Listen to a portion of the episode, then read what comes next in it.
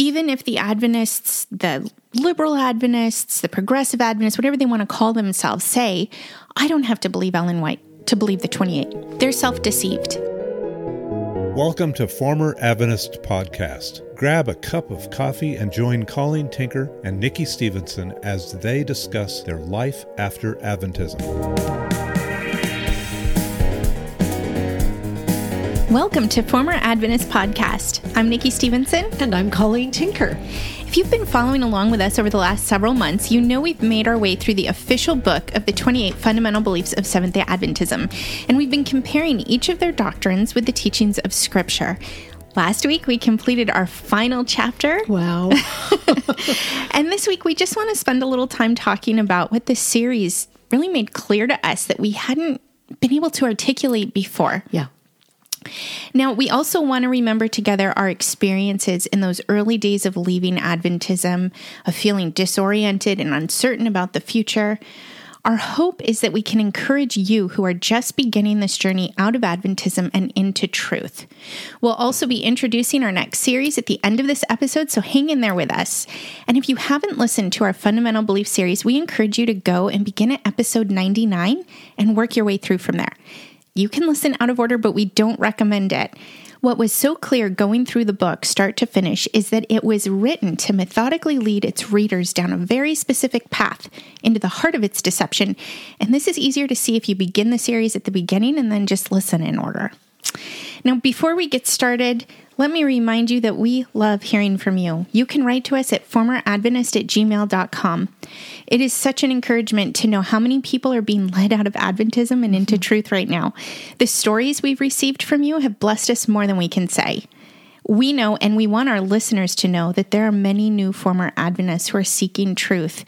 And we pray for you all and we're thankful for your prayers for us. Don't forget to visit proclamationmagazine.com to sign up for weekly emails and to view past and current online articles, podcast transcripts, and links to our YouTube channel. If you'd like to come alongside us with your tax deductible financial support, there's a donate tab there as well. And if you're already donating, we want to thank you and we want you to know that the truth is spreading far and wide. We thank God for you and we thank you for your participation in all we do here at Lamb. Also, you can like and follow us on Facebook and Instagram, and please leave a review wherever you listen to podcasts. This podcast is growing rapidly, and we're grateful to all of you who've shared its content and who've written reviews. We pray for you and yours as you seek to help others find truth. Now, Colleen. Yes, Nikki. Let's just jump in. Okay.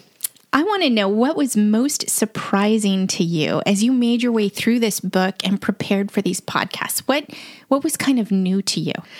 That's an interesting question because it was subtle and it was slow growing for me to even see what it was. None of the doctrines was new. What was new was seeing how they constructed the book. Now, mm-hmm. as I've said before, I've used this book even in its previous version, its previous edition, before they had 28 fundamental beliefs and just had 27.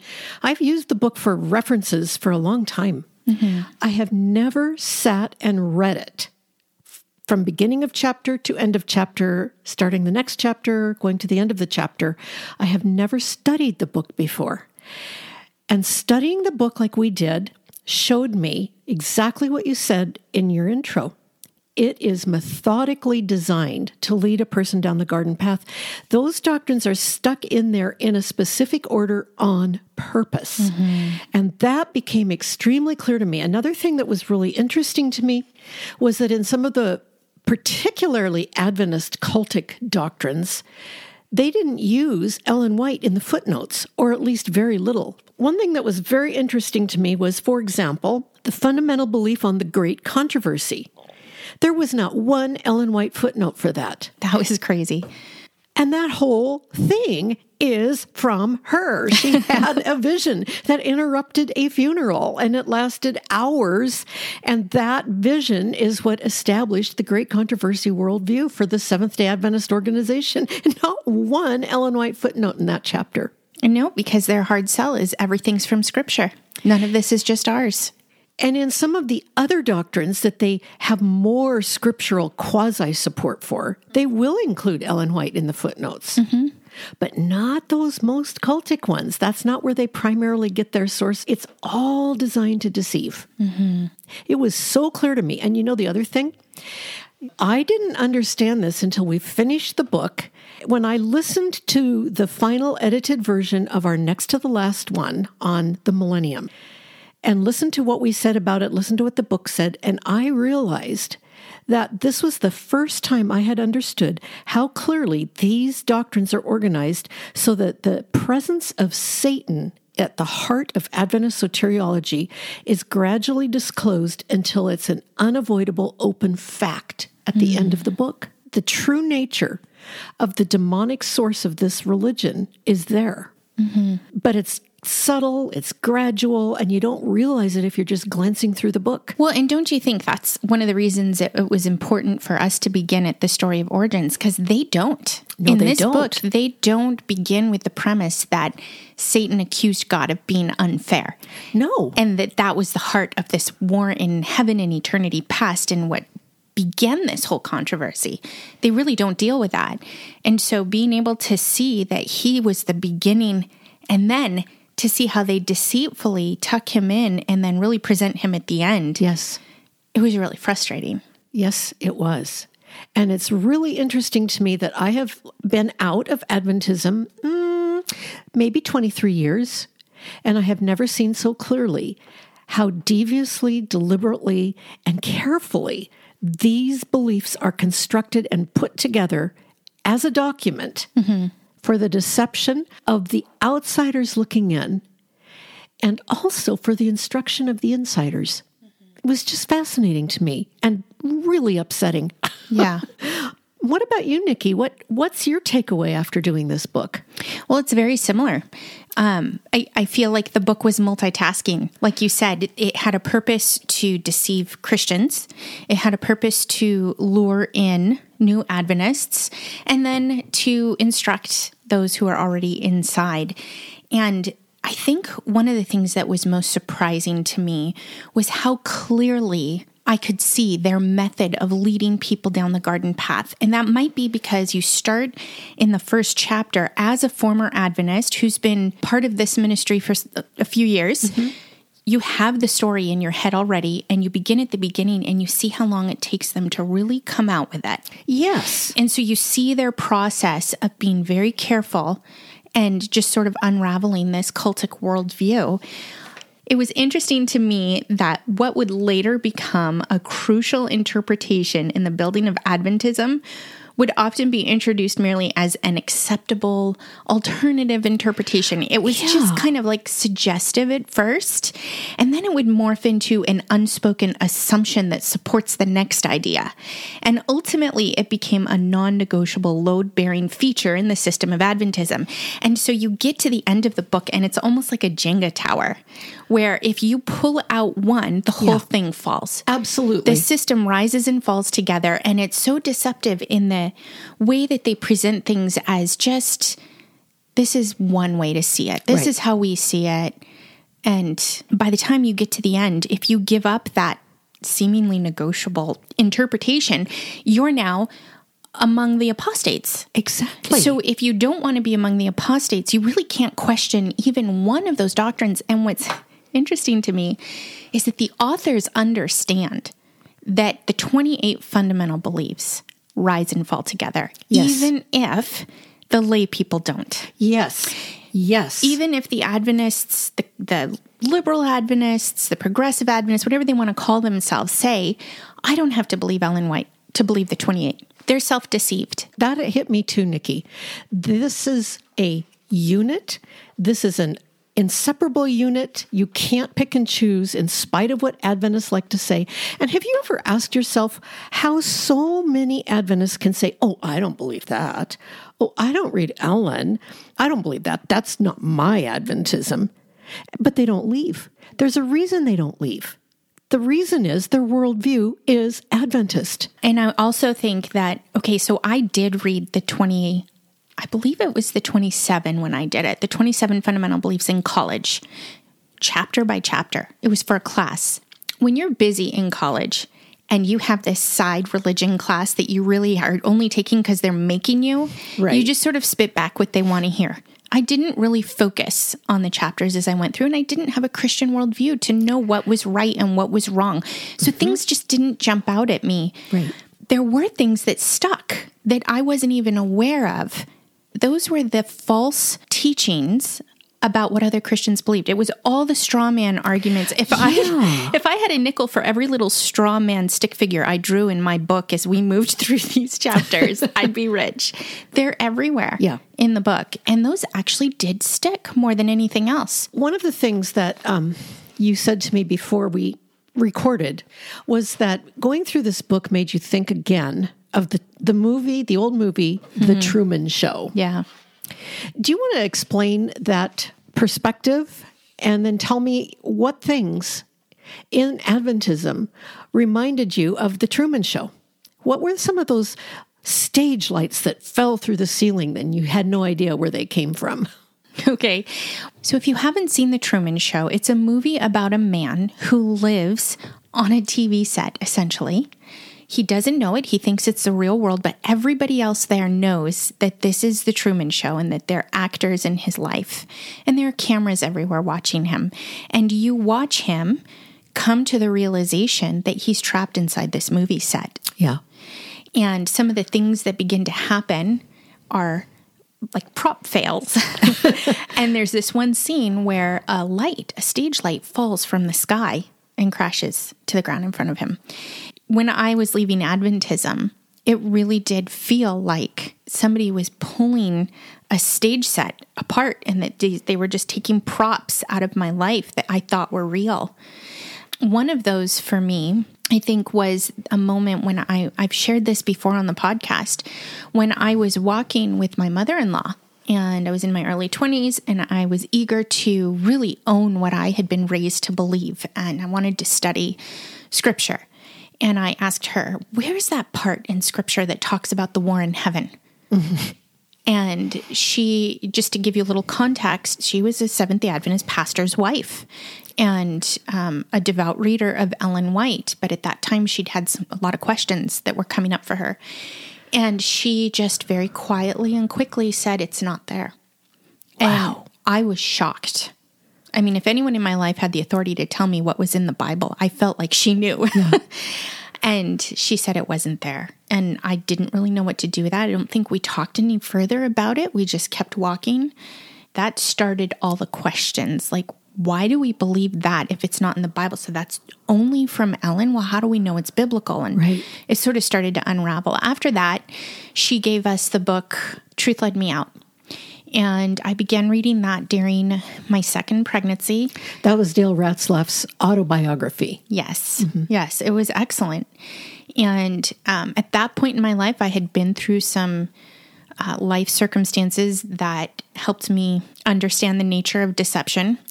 And as he began to tell the truth and to tell the story of confronting people about the errors of Adventism and what they would say to him, it was creating patterns that I saw in my own life with people who I knew had, who had been dishonest. Yeah. And he was naming names, and I knew he was telling the truth because liars don't they don't give you a string of witnesses so right. you can check on them. They don't want to get caught lying. Dale was being honest. Yeah, that was very perceptive of you to figure that out. And I started to get very sick. It was very upsetting to me. And so I had to put the book down. And after I had Abby, I did return to the book. And then later, really, it was Galatians. It was reading the book of Galatians that not only opened my eyes to the fact that we were getting it wrong mm-hmm. in Adventism, I knew they had lied to us. Yeah. That's such a shocking thing to discover. So, what was your Truman light? my Truman light. Well, you know, I was thinking about that, and I actually grew up with a stage light in the middle of my life that I didn't understand was a stage light. But that was the fact that my mother and my father, too, I think, were not convinced the investigative judgment was true mm-hmm. because that would mean that God didn't know his own without an investigation. Jesus had to go back and start with Adam and work through the history of mankind to figure out who was really his. Mm-hmm. And that never made sense to my parents. But that didn't stop our family from feeling like we were fully Adventist. It was the most true religion on earth. Mm-hmm. And Ellen White was probably a prophet. I walked around that. It was almost like an old artifact like, oh, look what we have in our yard, this old artifact, and who knew mm-hmm. if it was authentic or not. But I walked around it and made my Adventism work around that artifact. But then later, it was realizing, and I've said this before, that the New Testament, in my 30s, I figured this out, that the New Testament talked about the law would be written on the heart of believers and that it would no longer be every man would teach his neighbor to know the Lord, but they will all know me. That's a quote from the Old Testament. And Hebrews quotes that. And I thought, I know Christians who do love the Lord and keep nine of the Ten Commandments, they don't seem to come up with the seventh day Sabbath without being taught it. Mm-hmm. And that was a huge stage light. I didn't know what to do with that. And then closer to the time that we were coming out, um, one of the big ones was doing our Bible studies every week with our neighbors, Mel and Monica, yeah. reading through books of the New Testament one chapter at a time contextually, something we had never done, and discussing them with Mel and Monica. And both Richard and I thought we had left Ellen White behind. We were all that. We were progressive evangelical Adventists. In fact, we might even make them Adventists. and as we talked about what we were reading, Mel would go, Where's that in the Bible? Good for him. Yeah, no kidding. and I remember the day very clearly when I looked at Richard and said, You suppose we ought to tell him? He goes, We probably have to. And we looked at Mel and said, Adventism has a prophet. And they were shocked. but anyway, it went from there. And then another one, of course, was Dale Ratzlaff sending us his two books Sabbath in Crisis, which predated Sabbath in Christ, and The Cultic Doctrine of Seventh day Adventism. And I think that is when those stage lights finally got our attention and we began to realize we were living in a set. Mm-hmm. It wasn't the real world. Mm-hmm. So, between the cultic doctrine, where I really realized Ellen White accused God of lying and hiding the truth from William Miller so people would get ready when there was that first false prophecy, between that and realizing that the new covenant was really new and that Jesus fulfilled the old, that undid everything. So that's really interesting because you didn't have the ministry that so many of us have. Right. To, to help you with that. So I, I think I would say that all of those other things were like stage lights that dropped for me. But really, when the props started being taken down off the stage was at that FAF conference. And it was a fast track. I often marvel at how you and Richard blazed this trail and pulled all of these props apart in such a unique way and then reached back for all of us and helped us. And I, I think about this podcast and I think about the people we've been hearing from. Mm-hmm. And if they have walked with us through this book, The 28 Fundamentals, there are a lot of props that have been pulled off the stage. And I can't help but think about how disorienting that Absolutely. felt. Like the props are gone, they're clearly wrong, yeah. but now the stage is empty now what? Now what? It's very disorienting. And then figuring out how to navigate, how to go home then back to my Adventist world that I was that was all I had. So what was that disorientation like for you? It was severe. It really was severe. And I have to say, in looking back, there were a couple of things that stand out in my mind. One of the things I had to really come to terms with was the validity of Scripture. Now, I had always believed the Bible was God's Word, but I remember hearing and reading the arguments about the time we were coming out that why should we be worried about Ellen plagiarizing when clearly the New Testament writers were quoting from the Old Testament without giving credit to the authors? And I didn't know how to answer that. And I remember that we called Dale Ratzlaff one evening, and we felt we could call Dale Ratzlaff because he was family. Yeah. You know, he was Richard's mother's first cousin. And so Richard had known Dale all his life. I called Dale one night and I said, How do you answer that? And I'll never forget Dale's response to me. He didn't even count to two. he just listened to me and said, Well, the Bible writers were inspired by God. He told them what to quote. And, and, it took a big load off my shoulders, but I know that that might sound like circular reasoning to somebody who hasn't really come to trust Scripture. But what I realize now, those New Testament writers, with the exception of Luke, who was a Gentile, were Jewish men who had learned the Old Testament and had learned the prophecies and had had to do their bar mitzvahs and had had to memorize a lot of scripture. They knew the prophecies. It wasn't as if they were looking for books to validate what they were saying or to give them something to say. God was helping them know how to say, here's the prophecy, here's Jesus. And as the prophecy said, here's what Jesus did.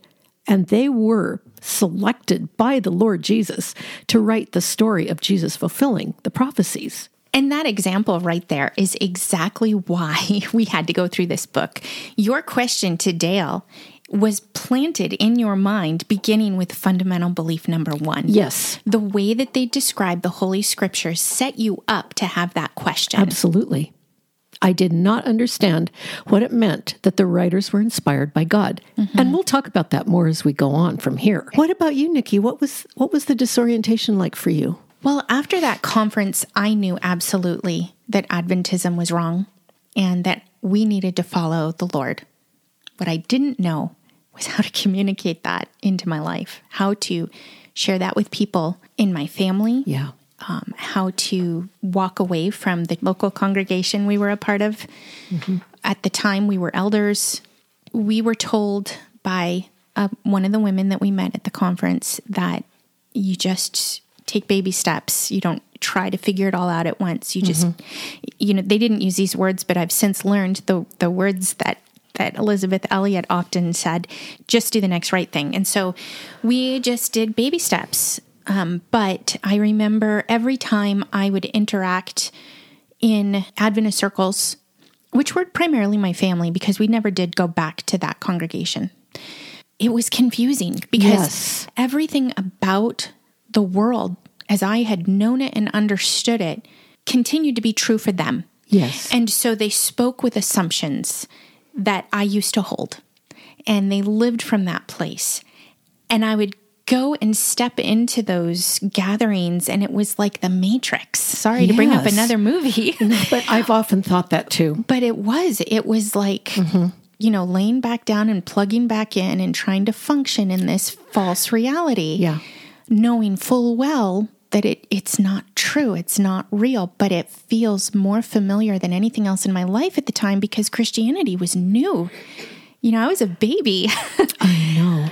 So then coming out of those family gatherings and getting back around Christians, I was stepping out of the matrix and I'm standing in reality and I'm able to look back and go, whoa, it's just too hard to explain. I know. You know, I understand that feeling because I remember feeling as if that back and forth thing you're describing mm-hmm. and looking back and talking to people and looking ahead and being with Christians, it was as if I were learning that the color in the sky above me is actually called blue.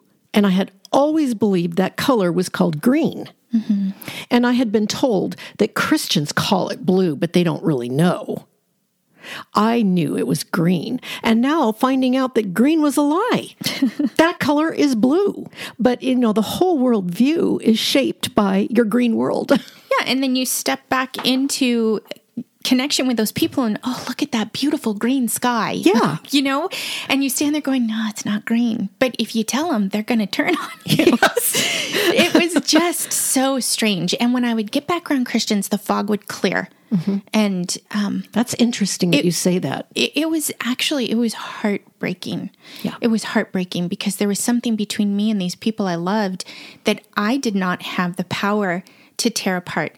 That is the work of the Holy Spirit. I cannot convict people of God's truth who don't want to hear so about true. it. And so I, I think I kind of felt a little bit orphaned and I had to trust scripture. I had to believe the words when it said, I am adopted. I have a new father. I have a new family. Not discarding or tossing no. the lineage that God gave me, but He gave me a new family and a new identity. And so I really had to own that. Yeah. Yeah. I remember the day that Richard and I realized we had to live with integrity. We could no longer pretend to ourselves that we could attend an Adventist Sabbath school, for example, which we were doing. Yeah. We had stopped attending church, but we were still going to the Sabbath school class we taught. And we couldn't think we could change it from the inside. Nikki, that's so common. Yeah, it is. I'll stay because I can make a difference. No, I'm here to say you cannot. Because the world view decides Adventism, and s- these are doctrines of demons we've just walked through. Mm-hmm. And Satan lurks at the heart, and he's there. Those demons were shaped by him. You can't change that. You can only acknowledge that you've been in something very twisted and leave. Mm-hmm. Speaking back into it has far more effect from the outside if you're a believer than it does to try to stay and change it. And look at the model that we're given in scripture. The Lord commanded that we be baptized, that we have a public profession of identifying ourselves with Him. He didn't say go into the world incognito No, he and try to change it from the inside. No. He said, gather together, be baptized in the name of the Father, the Son, and the Holy Spirit. Make public mm-hmm. your identity with me. It's hard to see that they have a different Jesus because they use scripture and you think that they're using it correctly, but they're really not. That's right. And until you understand that, this part gets a little bit murky, but we're called to come out. Yes. I think of what your son Yes. thought of. Do not be unequally yoked with unbelievers. For what partnership has righteousness with lawlessness? Or what fellowship has light with darkness? What accord has Christ with Belial? Or what portion does a believer share with an unbeliever? What agreement has the temple of God with idols? For we are the temple of the living God, as God said, I will make my dwelling among them and walk among them, and I will be their God, and they shall be my people. Therefore, go out from their midst and be separate from them, says the Lord, and touch no unclean thing. Then I will welcome you, and I will be a father to you, and you shall be sons and daughters to me, says the Lord Almighty. Our son Roy said in a testimony he gave at one of our former Adventist fellowship weekends that that text was a text that summarizes his feelings about leaving Adventism. When you know who Jesus is, what the gospel is, and what Adventism says, you realize you are fraternizing with unbelievers at the most intimate level if you attempt to stay and be part of them. Because as long as we stayed inside of Adventism, even if we believed something different in our heads, we were publicly identifying as Adventist. We were publicly endorsing whatever they taught, even though we were trying to tell them on the inside it's something different. Mm-hmm. And when we realized how dishonest that is, we realized we couldn't stay and do that, or we could never expect our sons to tell us the truth. We would be modeling living a lie. And it makes me think of a a post I just read this week um, in a in a private group on Facebook. It's not a group of former Adventists. It's a group of Christians, and I was invited to join it. And there was an Adventist pastor from another country who had written this. Adventists have around 21 million members across the world, and actually it's more than that now, but this was just written this week. And I have found consistency reflected in the 28 fundamental beliefs of the church. By the way, we believe that Christ's atonement for salvation is finished at the cross and made applicable through his resurrection. That's not true. And I actually responded and said, you know, I agree with you that those 28 fundamentals are the unifying factor for all Adventists of all stripes. That is Adventism. But it is not true that Adventists believe the atonement was finished at the cross. And I quoted some stuff just from one of the fundamental beliefs, the one on the heavenly sanctuary. And the man never responded. But I want to say this when you start to come out, you get confused mm-hmm. because you hear Adventists saying this stuff. Mm-hmm. Oh, yes, we believe salvation is by grace through faith. But that's an incomplete statement for an Adventist. And when you understand what it means to be born again, you have to walk away from the lies or you compromise yourself with untruth. And let's just look at the, the power of the witness. God called a people to be separate. He did it in Israel, and He does it in the church in a different way. Yes. We're scattered, but we're called together and to be in the world, not of the world. He calls us to be holy and separate in a different kind of way. And he indwells us. Yes, he indwells us. There's a lot more going on in the Yeah. new covenant. but the point is is that there was power in Israel's witness among the nations. That's right. They were set apart and distinct. And when we try to go in incognito and we don't align ourselves with the identity that God has given us, what are we really representing? That's right. to these people. I think of this man that wrote to you in that Facebook page. He might actually believe what he wrote. yeah. That can happen when you have so many different people picking and choosing what they want to believe because they're trying to change it and make it better according to their understanding. No, you have to submit to scripture. That's right. And that is one of the hardest things to do when you're just a, a nobody in Adventism. Who was I? I was a 30 year old mother, a new baby, a toddler, mm-hmm. and did not have an Adventist ministerial degree in Right. anything. and now I'm going to leave. Like leave, Right. That's a big deal in Adventism. That's not like going from the Lutheran Church to the Southern Baptist oh, Church. Oh, no. That's a big deal. And I'm going to leave on the basis of doctrine? Who do I think I am? Right. It's a really difficult thing to do. It's very painful. But when you make that move and you start exposing the lies with the truth of God's word and you live you live that joy of Christ around people who have these questions, suddenly the conversations that you're having with Adventists about Adventism become meaningful. Yeah, that's so true. You know, Nikki, one of the things that we've talked about often is that leaving Adventism is like a death mm-hmm. or a divorce. Mm-hmm. I felt like I was going through a divorce when I left Adventism. I felt I was losing everything that I knew to be me. Yeah. I felt I was more Adventist than I was American, than I was wife, than I was mother, than I was teacher. I- I was Adventist as my core identity. And to decide, like you said, who was I to think I could walk away from that? And yet, the gospel had become so clear to me. What Jesus had actually done was so real. I remember feeling like if I stayed, I would betray Jesus Yeah, me too. but it would mean losing everything I knew. Except, thankfully, for my husband and sons. Yeah. The Lord granted us that amazing gift of coming out together. And I know that doesn't happen to everybody. It's still the most amazing thing that knowing Jesus can supersede keeping what you know to be your identity. And we've talked about the fact that going through this, leaving, means we pass through all the stages of grief. They come and go, out of order, in order, whatever, but we keep passing through them mm-hmm. until we finally come to the point where we know we can stand with our head up because the Lord Jesus is with us and he's the Father has us. But those five stages are denial, anger, bargaining, depression, and finally acceptance. And I think it's fair to say some people sit in one or more of those stages longer than others. Mm-hmm. When you think about those five stages of the grieving process, Nikki, where would you say you found yourself as you left? Where did you go? I hit all of them. Yeah. I hit all of them.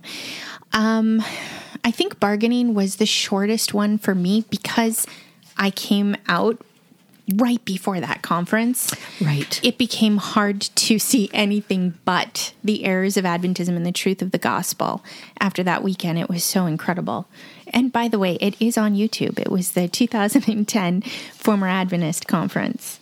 So I feel like that was maybe a little shorter, although I did feel the temptation to think, maybe I can actually reach people with what I'm learning. Maybe God's going to send me back in, you know, with the truth. That that didn't last long. um, but denial really was.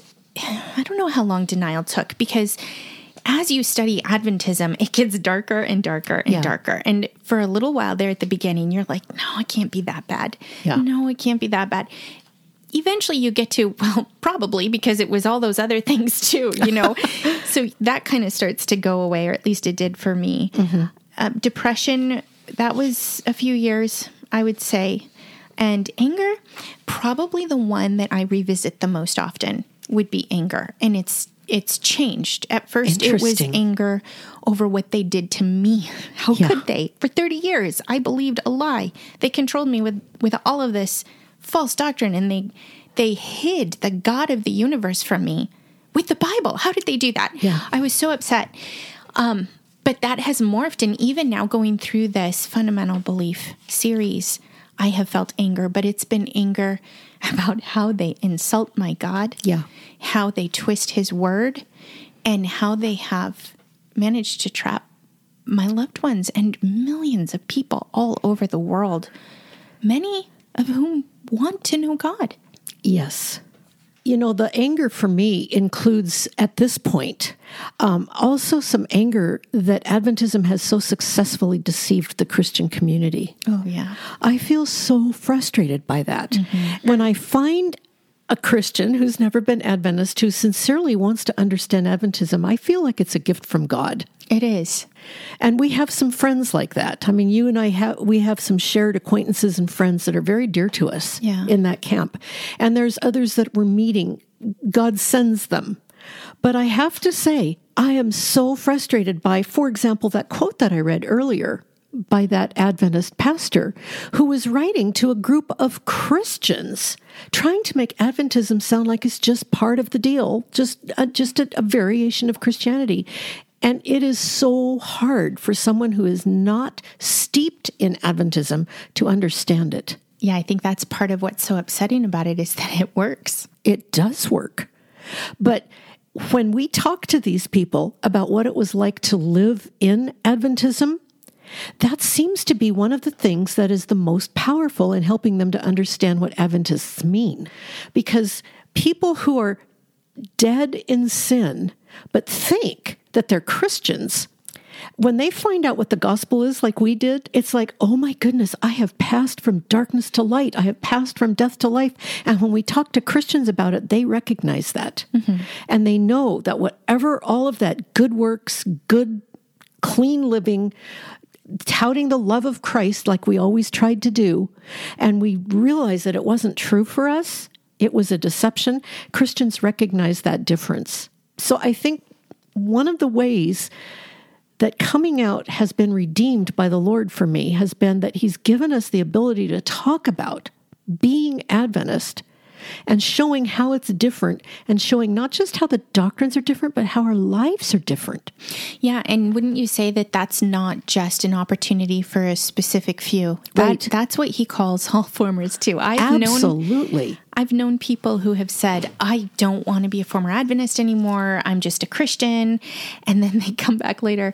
God keeps putting Adventists in my life, asking me questions. He will mm-hmm. use what He has prepared you for. It may look different for different people, as it should, but He doesn't waste anything that we've been through. And when we respond with integrity and when we respond with trust, the opportunity for change as we so want to, you know, create in Adventism actually shows up on our doorstep, even when we're not asking for it.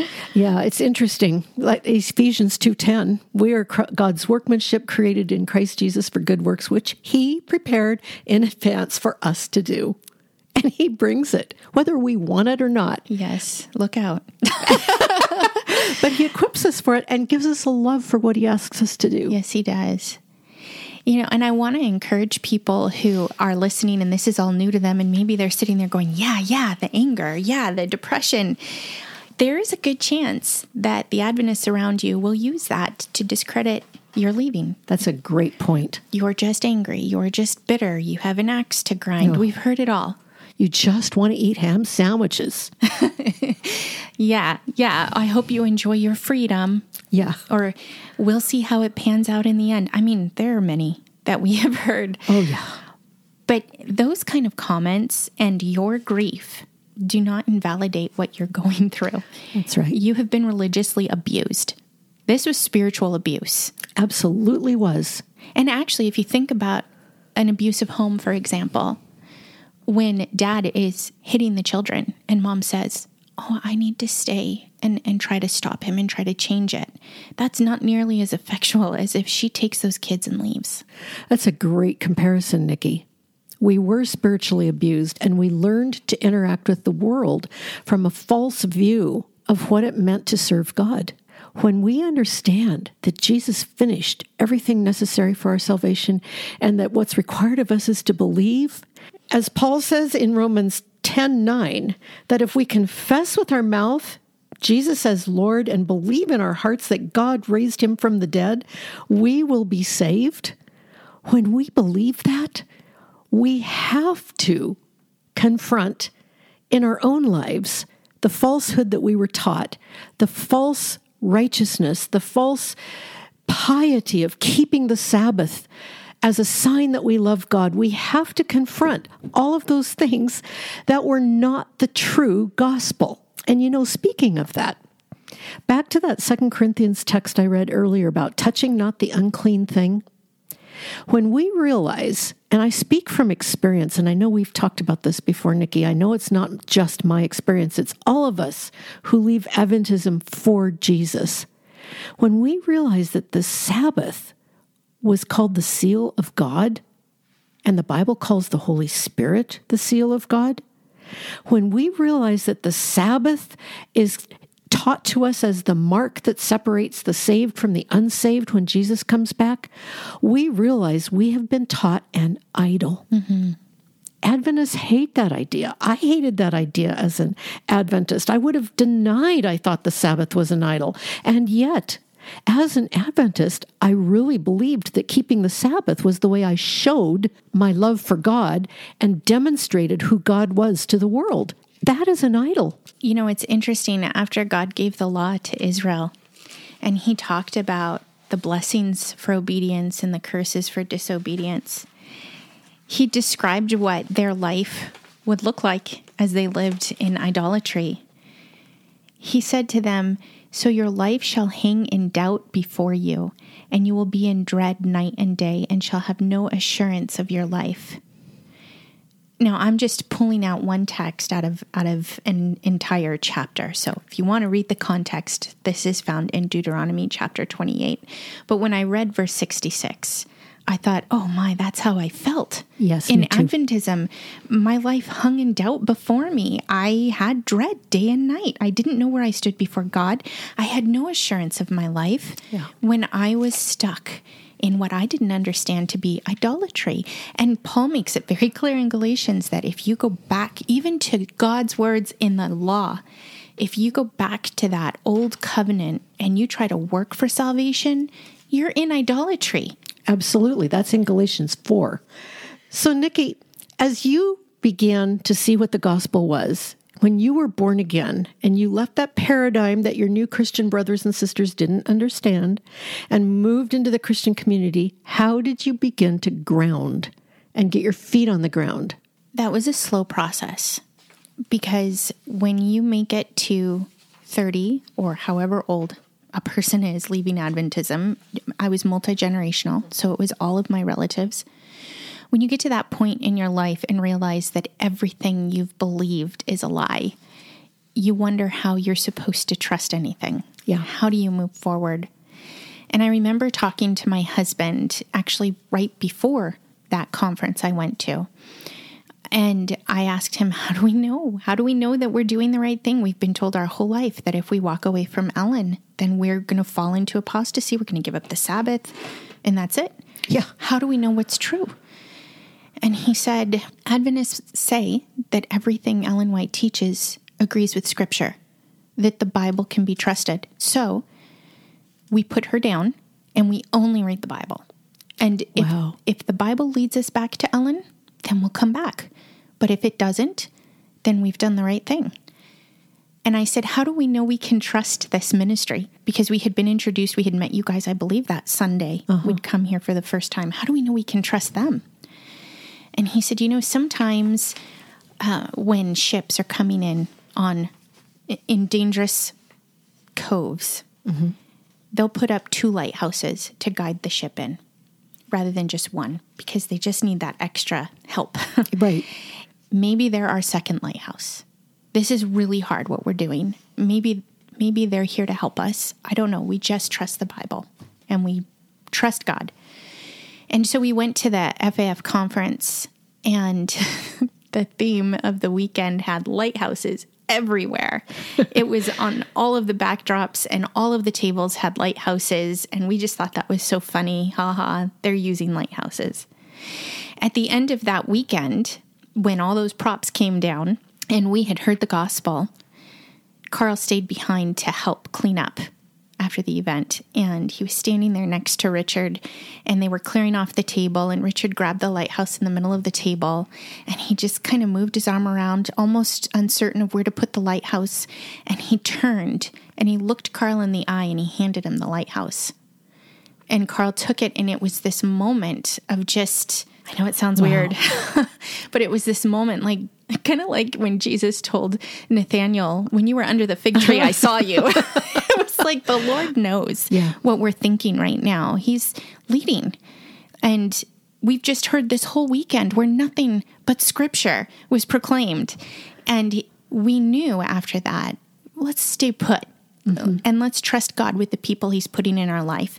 And then slowly over time, God, of course, continued to put people in our life. And some of them were really untrustworthy people. Mm-hmm. But we trusted God in the middle of that. And we trusted Him to teach us what we needed to know and to grow us and to teach us how to obey the commands of Scripture right. that tell you what to do in those situations. And He began to show us that we could trust the Word. Mm-hmm. And that was how we took those baby steps moving forward into truth. And as you spend that time, in scripture, both on Sunday mm-hmm. under a good teacher, but also at home during the week, you start to recognize people who are reading the Bible too. It's true. And you know when it's being taught in context. Yeah. That was really kind of how I started to ground and and come to truth. What about you? It wasn't the same because we didn't have a ministry like this, but mm-hmm. it was the persistent learning to trust scripture. And I remember when the Lord led us to the first Christian church where we became members and we started sitting under the teaching of Gary Inrig, mm-hmm. who I still think is one of God's great expositors to the church in this age. Mm-hmm. He is a great Bible teacher, and I didn't have any idea how much learning to trust Scripture and to read it contextually would impact my life and how much it would shape Life Assurance Ministries. This was the Lord's doing. He taught us to trust Him through His Word by listening to consistent Bible teaching. Along the way, I realized we were losing everything we knew. Richard was fired from Loma Linda in 2006, about seven years after we left, for his work with Life Assurance Ministries and former Adventist Fellowship. He lost his job. We lost our colleagues. We lost friends. We lost family.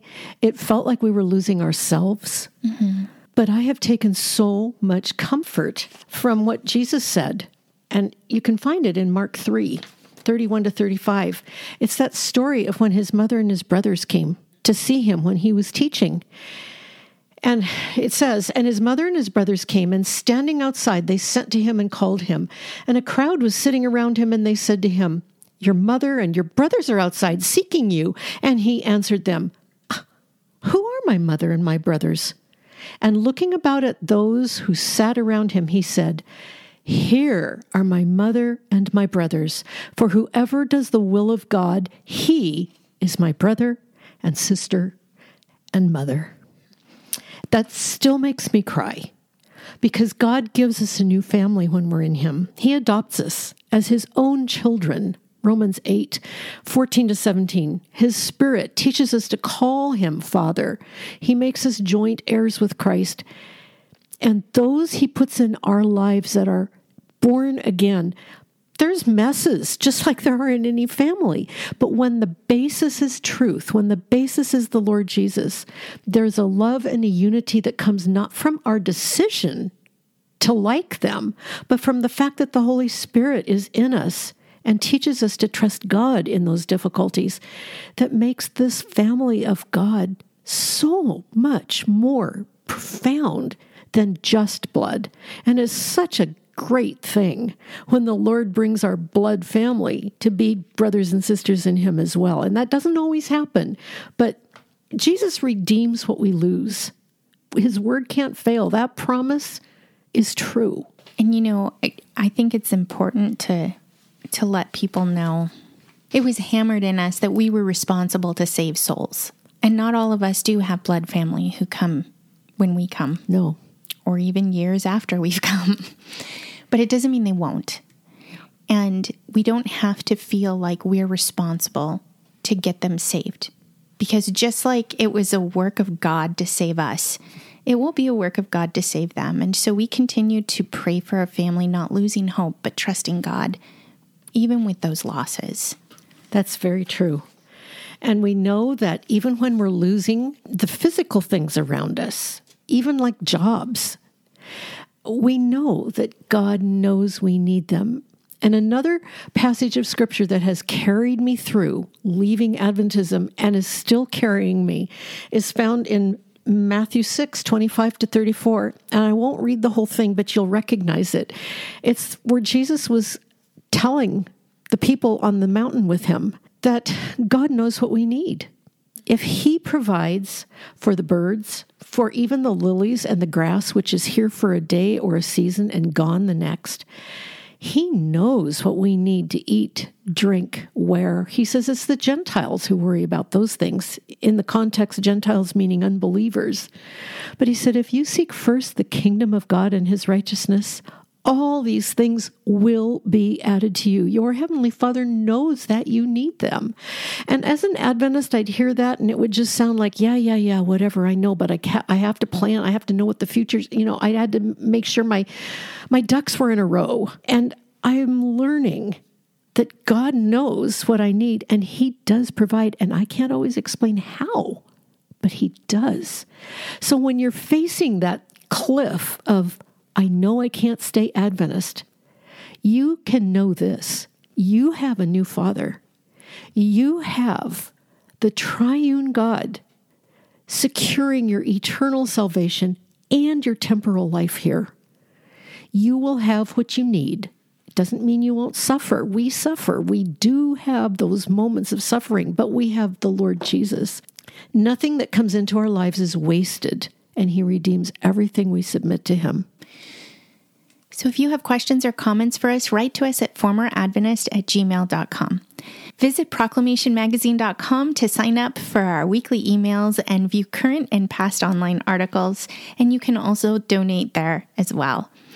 Like or follow us on Facebook and Instagram, and please leave a review wherever you listen to podcasts. And join us next week as we begin our new series, How to Live. We know that this last series has deconstructed a lot of the Adventist worldview, and we're not going to leave you there. Right. We're going to spend time talking about some of the ways that we can learn to walk as Christians who are living in the Spirit. Colossians chapter 2, verses 6 and 7 says, Therefore, as you have received Christ Jesus the Lord, so walk in him, having been firmly rooted and now being built up in him and established in your faith just as you were instructed, and overflowing with gratitude. So, we're going to spend some weeks talking about what that looks like after Adventism. And we'll see you then.